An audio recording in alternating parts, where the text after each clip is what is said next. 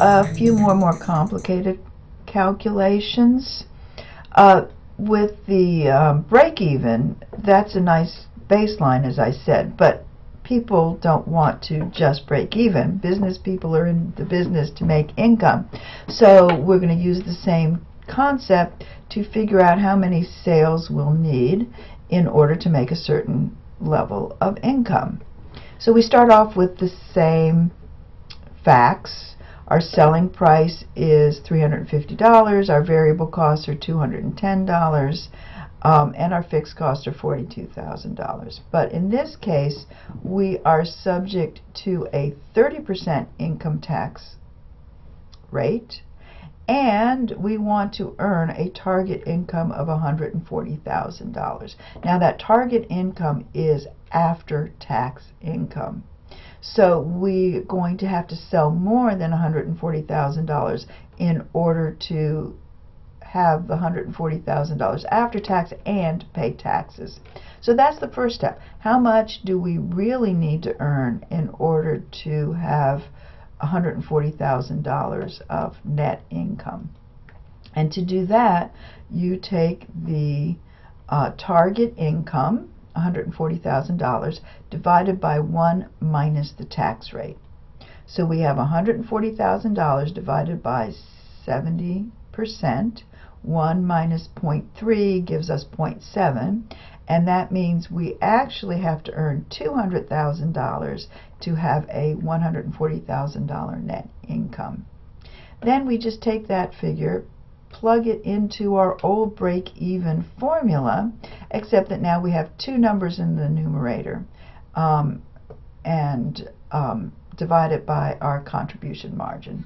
Or if you're looking for dollars, sales, you would divide it by the contribution margin rate. So we have our fixed cost plus our income before tax divided by the contribution margin, which gives us 42,000 plus 200,000 is equal to 242,000 divided by $140.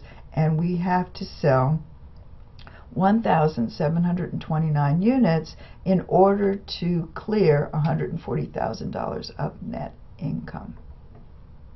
and as I said, you can do the same thing with the sales, you would just divide by the 0.4 contribution margin ratio, and that would give you your sales dollars as opposed to your units.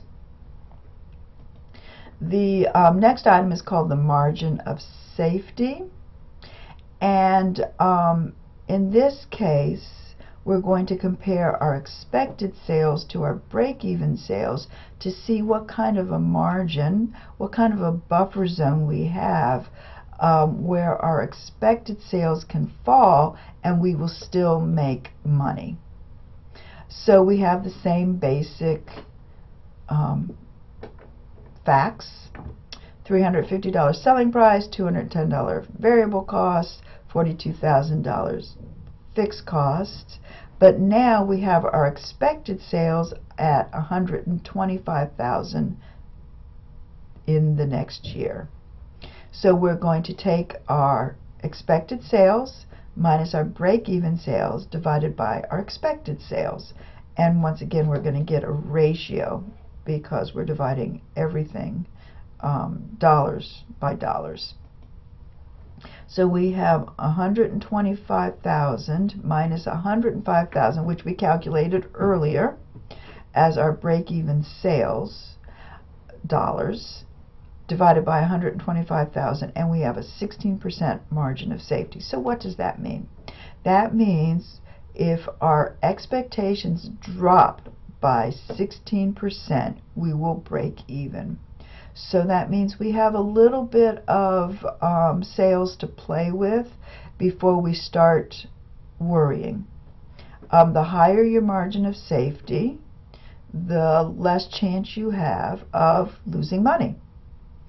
Uh, I like to call this the good night sleep ratio because the higher your ratio, let's say you have a 40% margin of safety, that means your sales would have to drop by 40% for the year um, before you start losing money. So once again, the higher the ratio, the better night's sleep you can get. If you had a 5% margin of safety and you had two or three weeks of below expected sales, you might have some sleepless nights because you don't have very much wiggle room before you're going to start losing money. And that's all there is to it.